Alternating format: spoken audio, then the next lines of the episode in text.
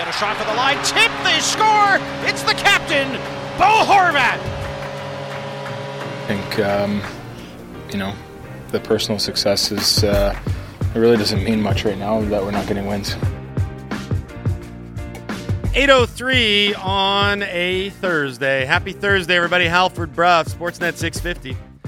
Halford and Bruff in the Morning is brought to you by the Dilawri family of Acura dealers. Experience the Dilawri difference today by visiting your nearest Dilawri Acura dealer today. We are in hour three of the program.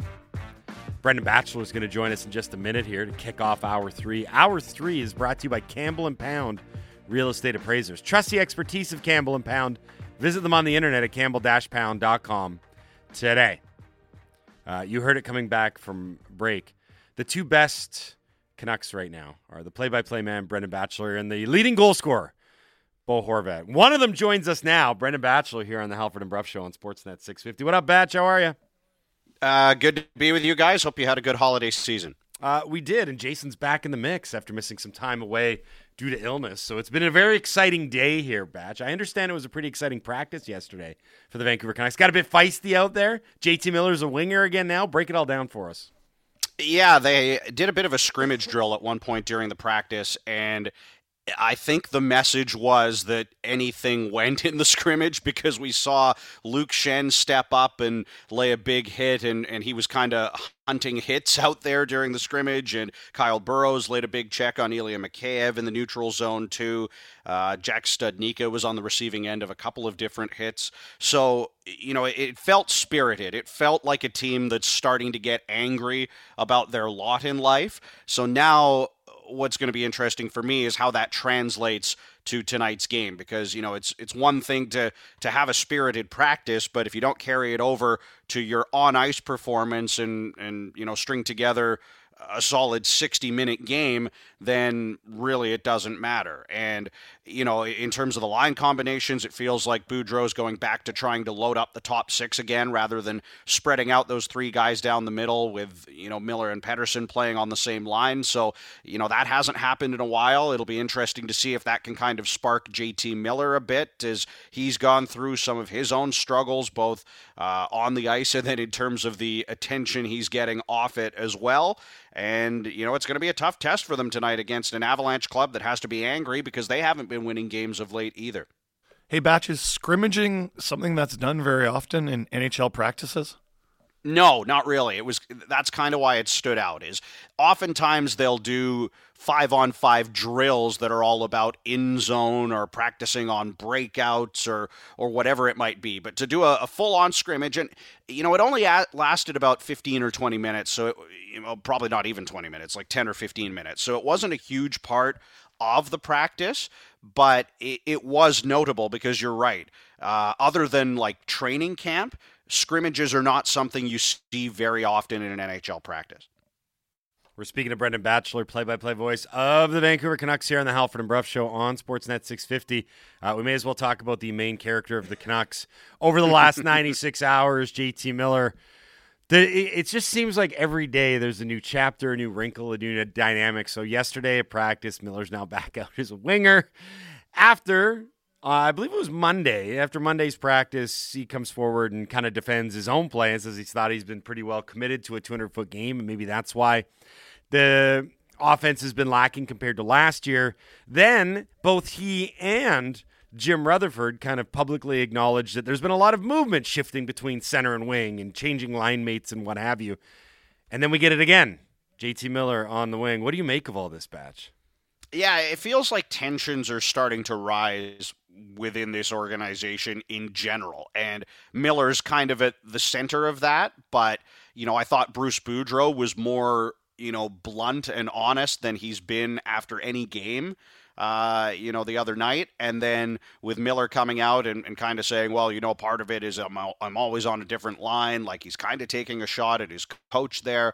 Um, and of course, you're, you're right when you call Miller the main character because that's really what he's been here over the last week and a half, I guess. And, you know, it's hard to parse whether that's deserving or whether it's you know a, a, microcosm of the fact that lots of people don't like the contract or maybe a little bit of both. Certainly anytime a canuck player gets highlighted for the wrong reasons on hockey night in canada it's going to you know draw debate and, and be a topic of conversation. But uh, you know I, I think miller in his own right is having one of his worst stretches of the season, certainly in terms of producing offense. So, you know, could a move back to the wing and a chance to play with Pettersson, who is having such a remarkable season, be something that could kind of cure all the the ills that JT Miller is going through right now? Absolutely, it could be. But that said, all of this is also happening as this group gets ready to enter what I would imagine is easily its toughest stretch in the schedule to this point, where they've got Colorado, the defending champs tonight. Then they go out on a five game road trip Winnipeg, Pittsburgh, Florida, Tampa, Carolina, all teams that are going to make it hard on them to get points. Um, so, you know, they kind of need JT Miller to find his game and find it now because he's a crucial part of what they're trying to do here. And if they want to sort of survive the next couple of weeks and keep their heads above water, he has to be a guy that is going to help them do it. Walk me through what it was like listening to Bruce Boudreau talk about his hockey team following Tuesday night's loss to the Islanders, and then the Bruce Boudreau that talked about his hockey team on Wednesday morning when he met with reporters. Yeah, it was a much more emotional Bruce Boudreau after the game uh, against the Islanders, where you could tell that you know he was still very frustrated. As I said, it's maybe the most blunt and honest that I've heard him discuss his team when, you know, essentially saying we practice all this stuff, we show it to them on video, but I can't go out there and play for them. I can't go out and make them block shots. Uh, I want to win. And, and, you know, almost questioning uh, his team's desire and, and willing to commit to win hockey games. Uh, but at the same time, he's always talked about this, and I think you know this comes through in the media as well, where you know, he's willing to criticize his team and kind of give it to them when they deserve it. But at the end of the day, it's a long season and you have to build them back up as well. And it felt like a, a coach that was trying to build his team back up with the way he was talking after practice yesterday in terms of looking at the positives and, you know, trying to win the week, which was his big message when he came in last year and the team was so far out of the playoff spot. You know, don't think about the fact that you need to be so many games above 500 to get to the projected point total you need to make the playoffs. Just think about, you know, we've got three games this week, win two of them. And then next week we've got four games, win three of them, and, and so on and so forth. So, um, you know, it'll be interesting to see whether that message can get through to this group or whether it kind of falls on deaf ears here. And, you know, this is a big test for them coming up, not just tonight, but with the upcoming road trip. And, uh, you know, as much as they've had some success this season, and they've certainly had some success on the road as opposed to at home, I think this trip is, you know, really going to show what this group is made of one way or the other. I just wonder if that message that Boudreau is saying, like, you don't have to get you know, back in the playoff race overnight. You just got to win the week. I mean, that was the same message he had last year, but it just seemed fresher then. You know, like it seemed more, oh, okay, this is a this is a new approach. This is a positive approach. I'm just wondering if if it, it to me, I, I I sometimes wonder, and I wouldn't even blame Bruce Boudreau if he's just kind of like going through the motions at this point, because surely um, his arsenal of coaching weaponry has been um, you know exhausted at this point. What else is what else can he do? Yeah, I mean, I, and I agree, and and that's kind of what I came away from thinking about after the post game media availability against the Islanders, where you know. Boudreau sounded like a coach that's running out of answers or has run out of answers. And when you're saying things like, look, we practice it, we show them on video, they're not doing it. That to me sounds like a coach that's just essentially saying, you know, what else can I do here? And, you know, on top of that, he's used all sorts of tricks in his motivational toolbox this year, right? Whether it's been demoting guys down the lineup, scratching players. And I know because I see it in my Twitter mentions all the time. Yes, there are notable players on this roster that he hasn't scratched, um, but that kind of feels like a last resort kind of move. If you're going to move JT Miller out of the lineup or someone like that, you know, it, it, doesn't seem like he has the appetite for that at this point. Whether that changes going forward, I'm not sure. But, um, you know, in terms of Miller's on the wing, Miller's at the middle, you know, Boeser's on the third line, Boeser's on the top line. Even when Hoglander was here, he would go from out of the lineup straight to the top line. Uh, it, it, feels like Boudreau is is trying anything he can to get this group going right now, and it's just not working. So we'll see if if you know maybe they can get a little bit healthy here. You know what what can Tanner Pearson do coming back into the lineup if he can get back in sometime soon? Although I know he didn't have a great start to the year so I certainly wouldn't blame people that don't have a lot of hope in that being a, a big change. What about Thatcher Demko? When can they get him back in? You know he might go on this road trip too although I don't think you know his return to the lineup is imminent by any means. But you know I I agree that you know, when Boudreau came in with that message last year, I kind of bought into it too as someone that just covers the team. When I was like, oh, when you put it that way, you only got to win two out of your next three games, and then you got to worry about two or three games or four games after that the following week. Like that feels much more attainable than looking at this massive mountain that you have to climb. And as a result, the Canucks did turn things around and won a lot of those weeks down the stretch last season. Um, but you know, you also have to wonder how much Boudreau's message is being impacted by the fact that his players will know that he's in the last year of his contract, and with some of the comments that have been made within the organization, you know, it, seems clear that he may not be their head coach beyond the end of this season. Here's how I saw it. Tuesday after the game against the Islanders, Boudreau spoke the honest truth, and then Wednesday he had to speak to make up for it. That's just how I see it played out. Because what he said on Wednesday, a lot of it doesn't even make sense. He said, It's my job to find out what makes them tick and make them go. Maybe sometimes I've let that slide a little bit. So it's up to me to make these guys more accountable. Uh, he's already done that. I mean, we've had healthy scratches for Garland, for Kuzmenko. Brock Boeser was on the verge of being a healthy scratch. He's done almost everything in his arsenal to try and make guys more accountable.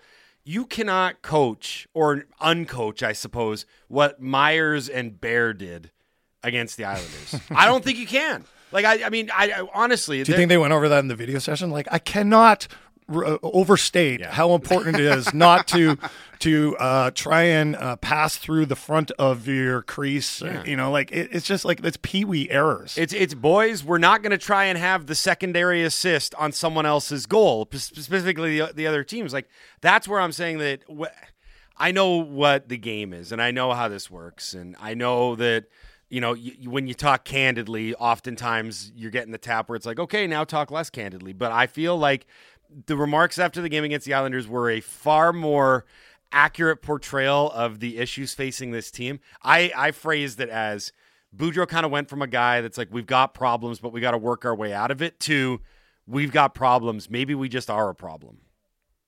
Yeah. And, you know, I think his coaching mentality kicked in after practice yesterday where you know, sure. it's fine for him to say those things that are honest, but that's not going to fix anything. So, as the head coach, he's got to get back to work and try to help fix things with this group, and that has to be his focus at this point. Because what use is is giving up if if a lot of those things that you believe about your team or that you said about your team publicly, um, you know, are the truth.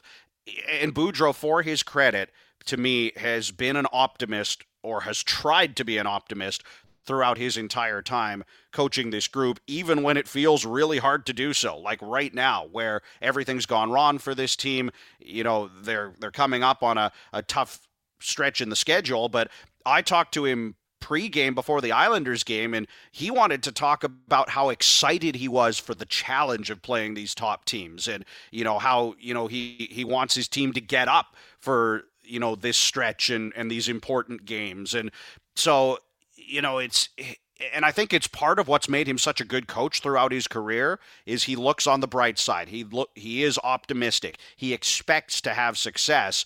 I just don't know how many guys that are playing for him right now have that same level of expectation. Batch, this was great, man. Thanks a lot for taking the time to do this. Oh, before we let you go, have you had a chance to figure out who some of these guys playing for the Colorado Avalanche are yet? Because we talked to Conor McGahey, your counterpart, and he did mention that there are a lot of guys that he had to do some research with from the Colorado it's, Eagles. It's as it's as tough for for him as it was is going to be for Ronaldo to figure out who his teammates yes. are. Yeah, by the way, did you see his whole statement about oh, lots of clubs in Europe wanted me, but I decided to go to Saudi Arabia. Yeah, that's yeah, okay. that's how that sure. played out. Yeah, mm-hmm. for sure. Yeah. Yeah. All right, exactly. thanks, Batch. Appreciate it, buddy. Have a good one. Thank Hey, you. too. Thanks. That's Brendan Batchelor, play-by-play voice of the Vancouver Canucks here on the Halford and Bruff Show on Sportsnet 650.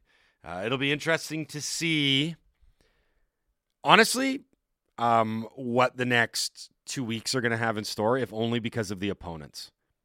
Because um, it's been so difficult, especially for us, because we have the attention span of gerbils, but it's so difficult to focus Don't on. insult gerbils like Uh, that. I know gerbils. They got their eyes on the prize. It's they, there's been so many uh, sideshows, so much drama that doesn't really pertain to the day to day. Yeah. that we've really glossed over a lot of the results. Like I, I talk about Because nobody cares anymore. but I talk about the Calgary and the Winnipeg games as uh, the game where Miller smashed his stick over the crossbar and the game where Miller um, had a lousy back check and Right. a lousy line change. Like, I like they lost four two to Winnipeg and three two to Calgary. Things happened in these games, but that those are the talking points now. Because no one wants to zoom in on the individual games, right? But- like, eh, But and I'm not saying it zoom in on the individual games, but this is a this is the potential to go on like a, a really long extended losing streak because the opponents are so good. Like who's the worst opponent that they've got coming up? probably Like, Florida in Florida. Pittsburgh and Pittsburgh.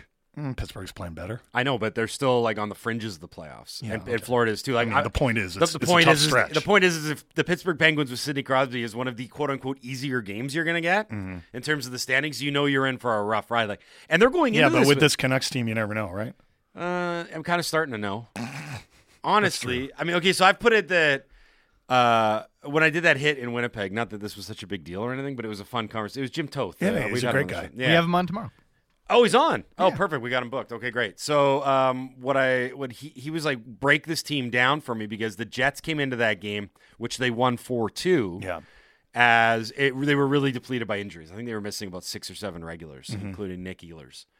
And I said, "Well, look, the Canucks. Honest, I'm not joking, and I'm not. This isn't hyperbole. They need to score five goals a night to win." And then they went out and surrendered four to the Jets. So, Right. my, the, So you needed the that fifth. The premonition was tremendous on my part, really. Um, and then I said, if they get on the power play, they're kind of tricky to deal with. But outside of that, uh, it doesn't matter who's missing from your Jets lineup tonight, Jim, because they just bleed chances left and right. And then lo and behold, this Jets team, which had struggled a bit offensively coming into the game, and were missing a bunch of their more high profile offensive guys, found four goals of offense. And I, I thought about it more and Mm-hmm. Which more. is roughly, by the way, uh, what the Canucks goals against averages. It's Four. 3.86. Only two teams are surrendering more on average than the Canucks, Anaheim, and Columbus. You know, we had a conversation yesterday during what we learned, and someone was like, "Do the Canucks have a shutout this year?" I was like, "God, no, no, no, no, no. That's not even close to have happened." They they've had five games, I think, where they've given up a single goal. Right. And then we went through it, and I know it's hard to. No, no, no. That was Rutherford uh, when asked if he had his Any team had given a year? shutout this year. Yeah. And then I thought, has there actually been a game where the Canucks emerged with a good, solid, robust defensive effort where you were like, yeah, that's how you have to play to compete in the National Hockey What about that game in Vegas that they won 5 1? That was one of the ones that we talked about. And there was the one at home, and it was a Spencer Martin game when Demko was healthy when they beat the Penguins five one. Yeah, 1 5 here. 1. Yeah. Um, so maybe That was when the Penguins were in the middle of, or actually kind of just starting out that dreadful Yeah. run. How embarrassing for the Golden Knights and the Penguins. Yeah, so you're saying maybe two, two games where you played really well defensively, and when they played Yeah, you're, to you're 40. you're basically picking um, bits of games. Like they had a good start against the Islanders. and then so we, we we started to dig into some of the other ones where they only surrendered two goals. And it's like, well, the goalie stood on his head that night, or Right. you know, they actually gave up a lot of grade A's. I went to the game on the 27th, I want to say, against the Sharks at home Mm, when they won 6 2. Yeah, and that's that's a good home performance. I was there.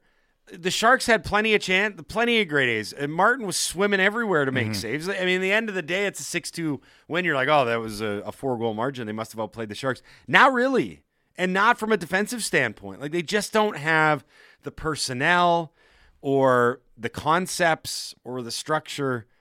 I keep coming back to the personnel because I keep watching it. I'm like, that Well, ga- and it's but and it's and it's everywhere too, right? Like the goaltending has not been good No. this year. The defense we all know is not good enough, and the forwards. And I think this is probably the most underrated reported or under discussed topic is like the lack of two way ability among the forwards. Like Petey is a good two way forward, but after that, you're really you're really digging to find. I guess Mikheyev has been a good addition in Yeah. terms of two way, Well- but like Miller, we all know he's got his defensive warts, but even Horvat, like Horvat has never been a terrific two way player. He's gotten those assignments before, Mm-hmm.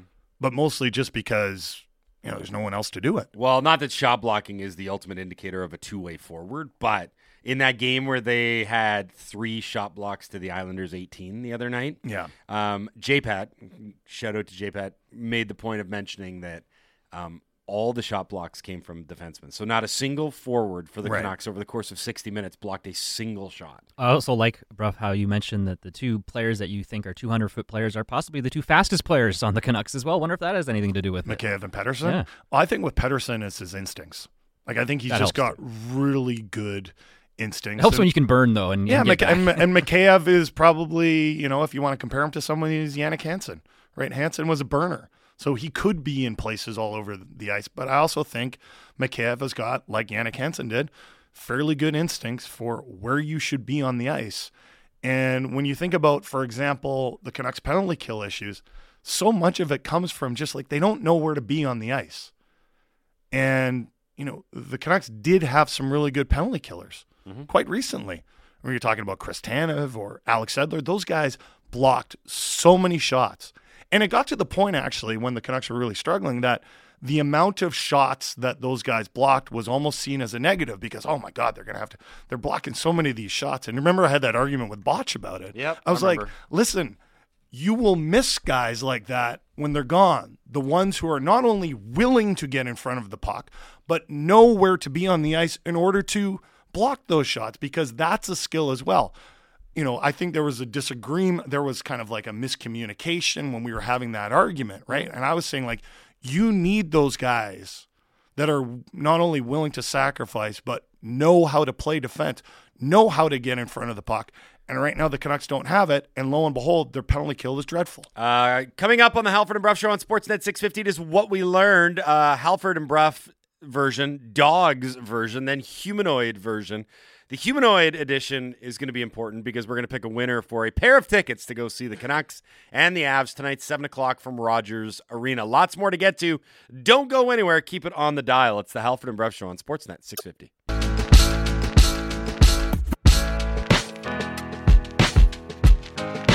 Now for my favorite part of the show. What that say? Talk to the audience. Oh, God, this is always dead. 831 on a Thursday. Happy Thursday, everybody. Halford Bruff, Sportsnet 650. Halford and Bruff in the morning is brought to you by the Dilawri family of Acura dealers.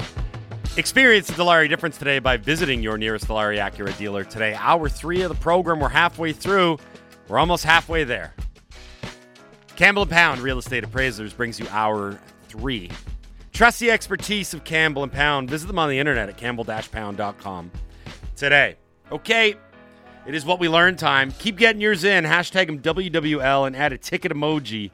650 650 is the Dunbar Lumber text line. If you want to win a pair of tickets to see the Canucks and Avs play hockey tonight, we're giving away a pair of tickets. You can win that pair of tickets. You can go to the hockey game.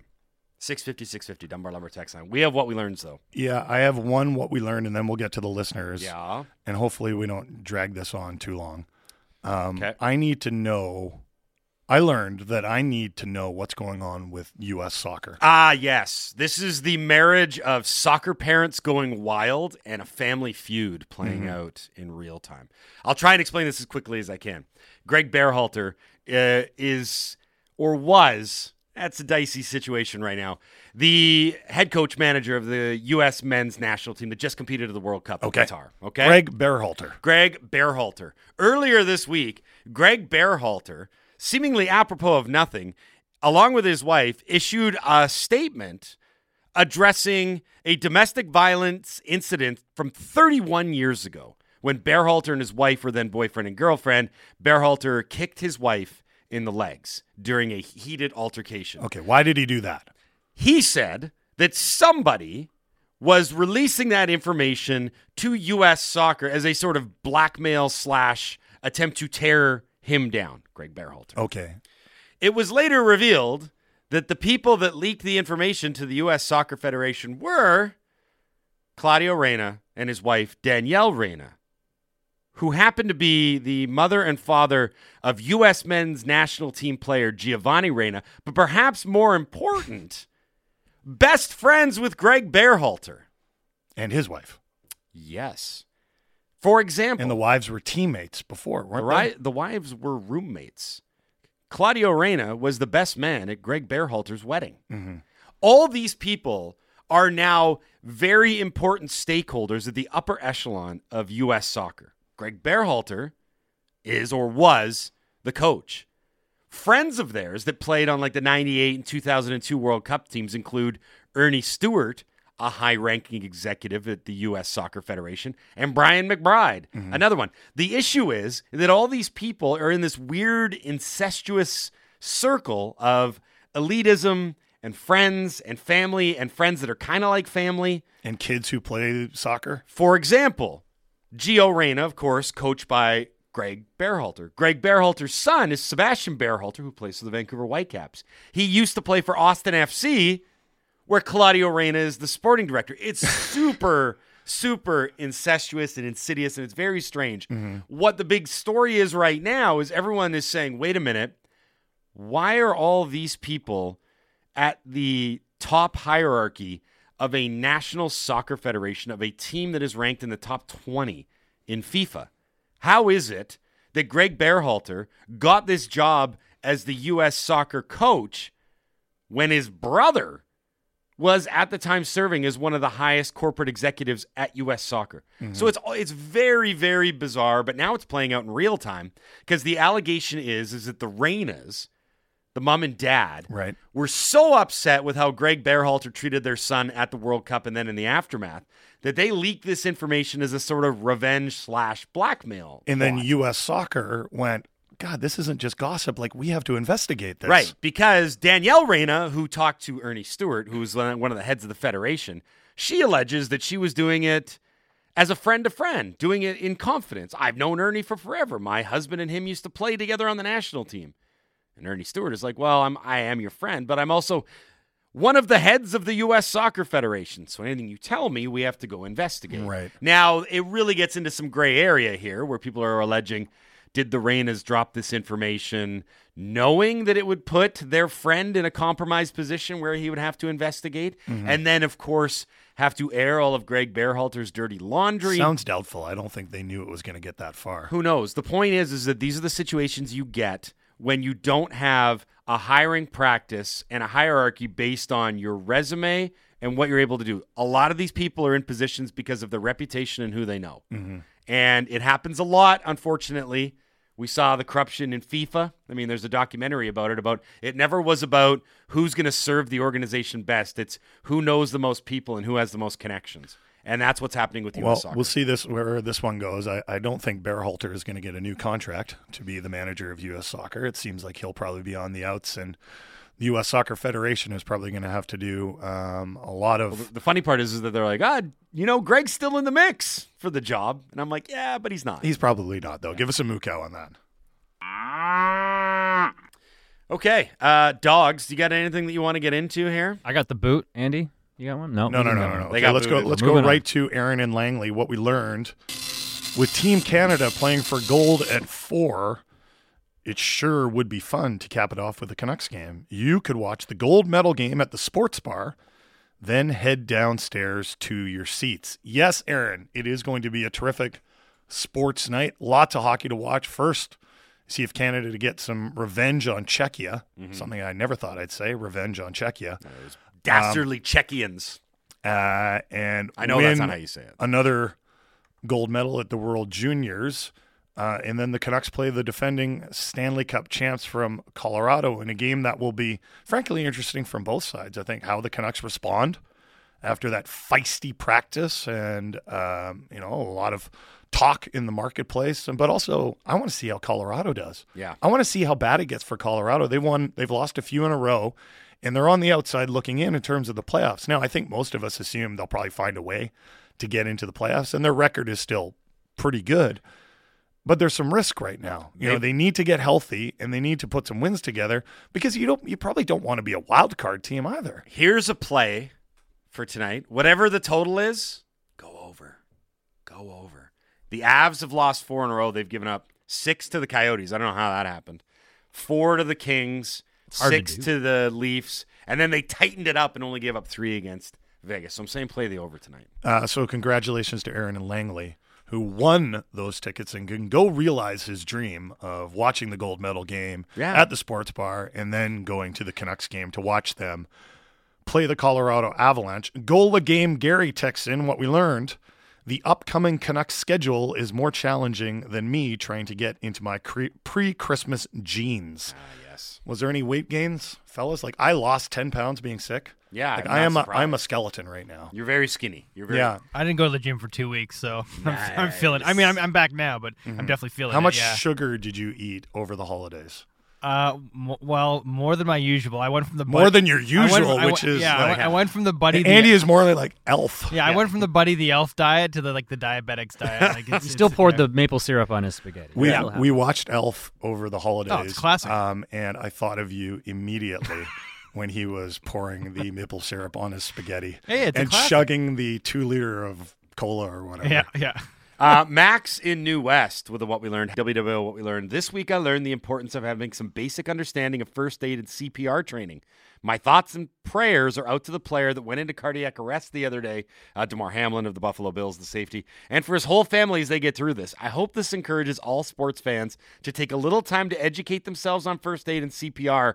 Let's all make the effort to look out for each other out there. Um, there has been an update from the Buffalo Bills on Damar Hamlin. Uh, I believe he's opened his eyes and has shown that level of responsiveness to stimulus, which is a huge development for him. We put this update out there a couple times yesterday. His uncle spoke from outside the hospital in Cincinnati and said that he had to be resuscitated not once, but twice en route to the hospital. Once on the field and then once again in the ambulance.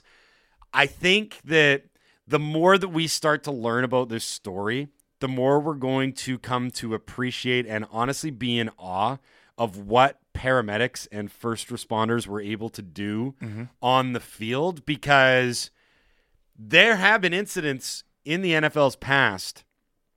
If I'm not mistaken, the only player to ever pass away on the field during play, to give you an idea of how dramatically the approaches have changed and the eras have changed. Again, I, I, I'm almost positive that I did the research on this correctly. They actually had to call an ambulance to the field Right. There to wasn't deal one. with the When was that?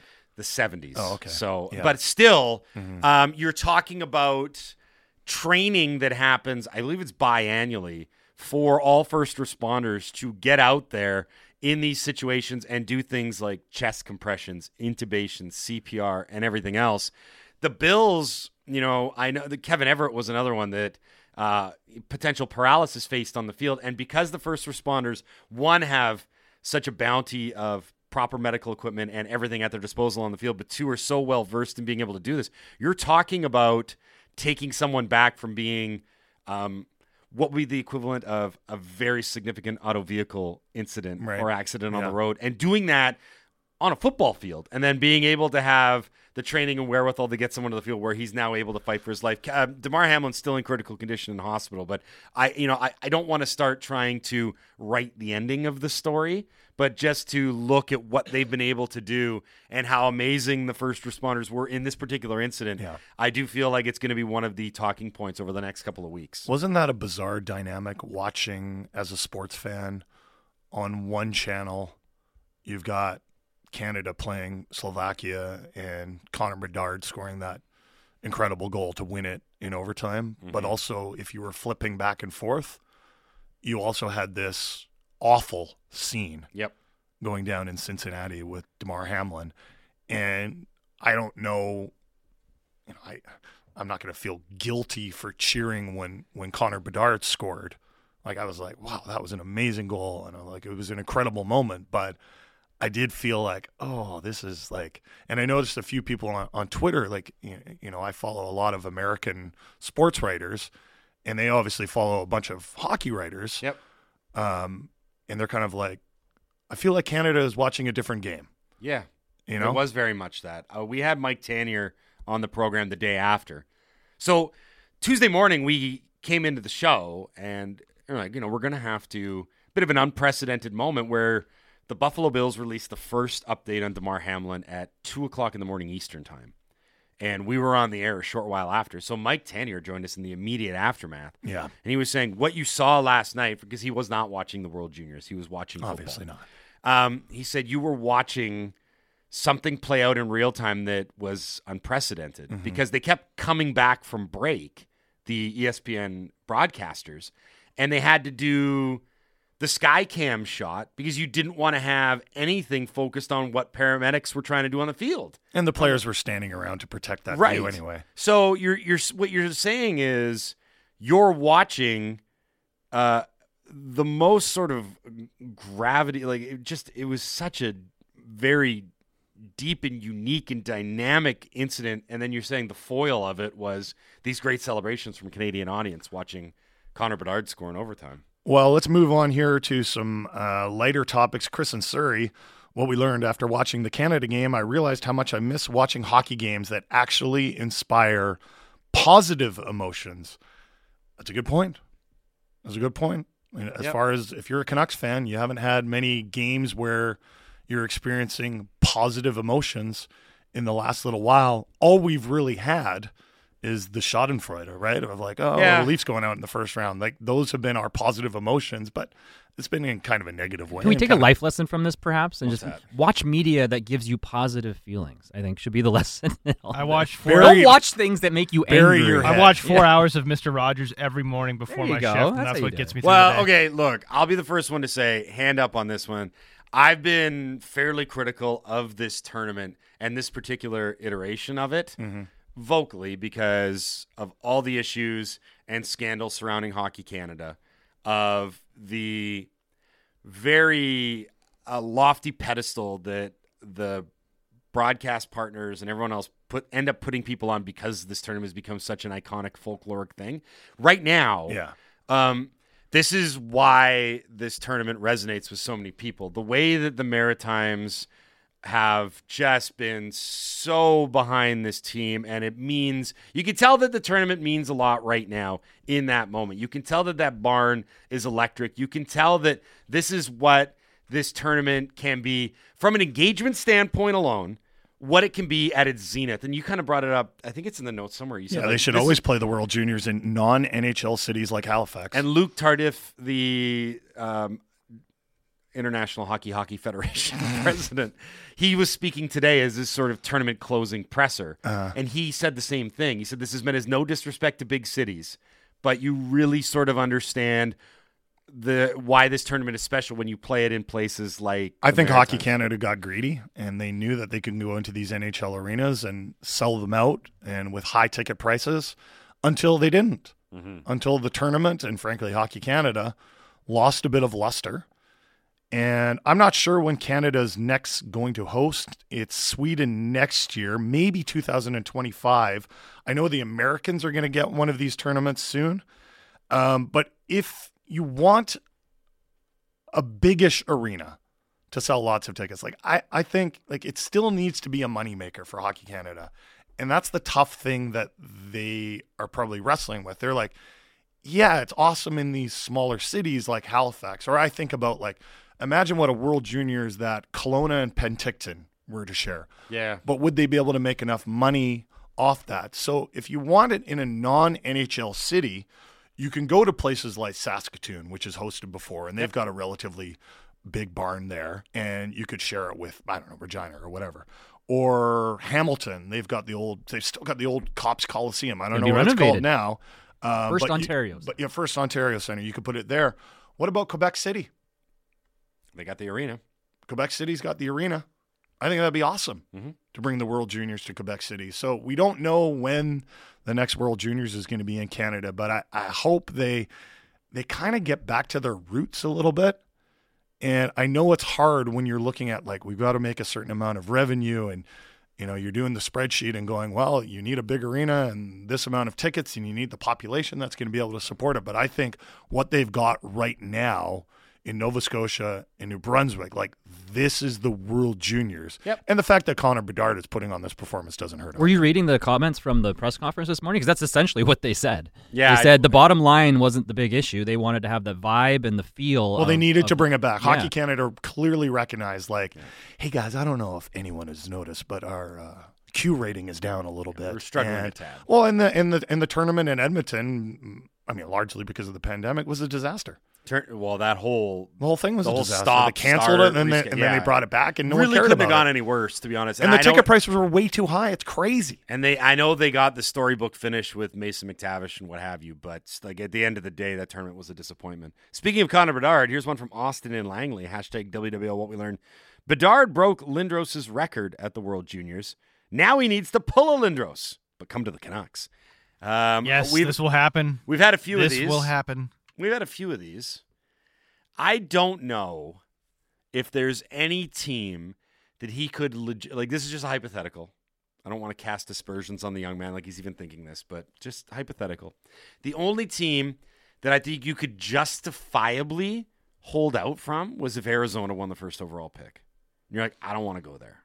Right. Everything like you're out- sitting there going like, I don't, I don't believe in this franchise, Yeah. especially if, especially if somehow before the draft lottery their arena thing had falls apart. Yeah. Or I don't want to play in uh, whatever this arena, Mullett arena. I don't want to get dressed in my car before NHL games. I don't want to do any of this. Like outside of that, though, it's tough to what? Nothing. Nothing. Oh, I said outside of that, I think it's tough to even suggest the the idea. Again, we talk about. I was talking about the Ricky Williams trade Mm-hmm. being archaic and a notion that'll never replicate. itself. I don't ever see the Lindros thing ever happening again. To be honest. Not Well, with why that. not? Not with that. Why not? attitude. I don't know Why not? ha- 'cause Will it it into existence? Will Because it it hasn't existence? happened in 30 years. But, we're- but 30 we're seeing, but we're seeing more and more young players take control of the situation. take control of their situation once they get into the Let's NHL. be positive here. It'll happen. I don't mm-hmm. know. I'm just saying, if it hasn't happened since Lindros, I feel like maybe there's a reason for that. Arizona would be the team to do it because there aren't enough Coyotes fans to make it uncomfortable for Bedard. That's the other part of it too, right? He goes. I back mean, that was the crazy thing. Like he he said no to Quebec, Was right? it? Like Yeah. I I have heard that they are a passionate hockey province, They enjoy hockey, right? Here, Yeah. apparently. So to say I'm not going to Quebec, and then uh, is you know, Lindros and then allowed in Quebec now? Ever? Has he ever gone He has to back? fight his way over the border. Have they banned him? Then the Nordiques left. and It's all good, right? Uh, Lenny on the hill with what we learned. It turns out the Canucks do have a prospect at the World Juniors, and he made his mark yesterday with a bad icing in the final minute. Was that D. Petey who iced the puck? it was. Is that what? The, is that the nick, nickname? DPD? Yeah, he's a defenseman who's also No, Petey. I know, I know, but I didn't know the the other Elias Pettersson was called DPD. That's what they call him. Uh, what I'm we not, learned I'm not hip with the kids. I'm mid. unsigned what we learned hockey has gone too far towards offense. There will be a trend to more defensive detailed hockey as these run and gun teams start to lose. Okay. First of all, I agree with the sentiment of that text, but I also think that people need to understand that defensive hockey, as in playing good defense, is not done look at the teams with the best goals against average in the NHL. First, the Boston Bruins. Are they having a good season? Yes, they're having a good season. Second is New Jersey. Are they having a good season? Yeah, they're playing well. Winnipeg is third. They've had an incredible turnaround under Rick Bowness. Toronto, as much as we all hate to admit it, Toronto is playing really sound, fundamental hockey right now, and they're winning a lot of games. In fifth place, tied with Toronto, is Carolina mm-hmm. like the the you're still going to need to play good defense compared to the rest. You still need to be among the best defensive teams regardless of what the actual goals against average is. It's the same in the NBA.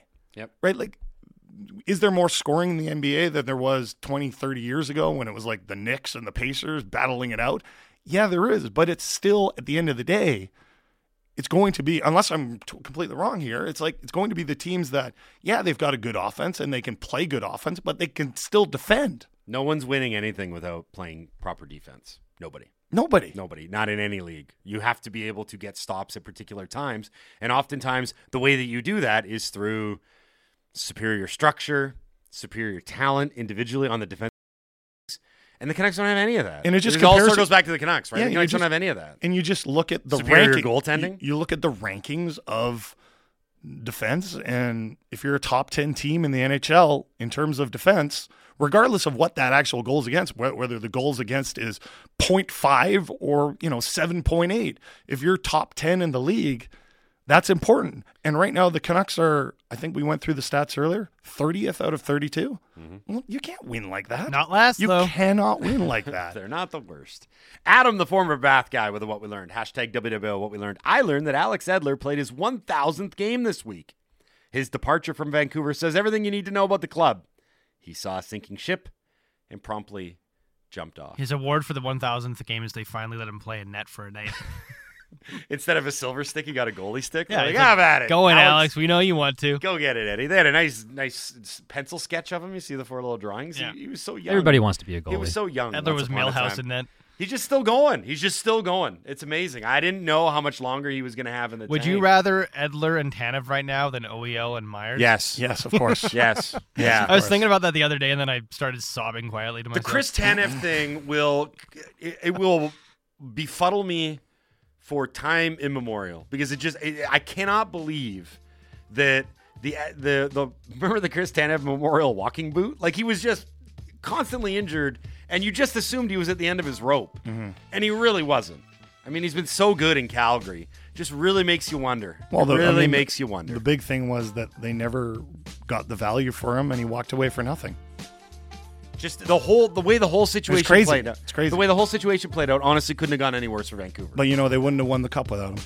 in true. 2017. We'll always have that cup. That was a good time. Uh, we got to get out of here for now, but we will be back tomorrow. It's a Friday show tomorrow. Uh, lots to get into. But for now, as I said, we got to say goodbye. Uh, signing off, I have been Mike Halford. He's been Jason Brough. He's been A Dog, and he's been Laddie.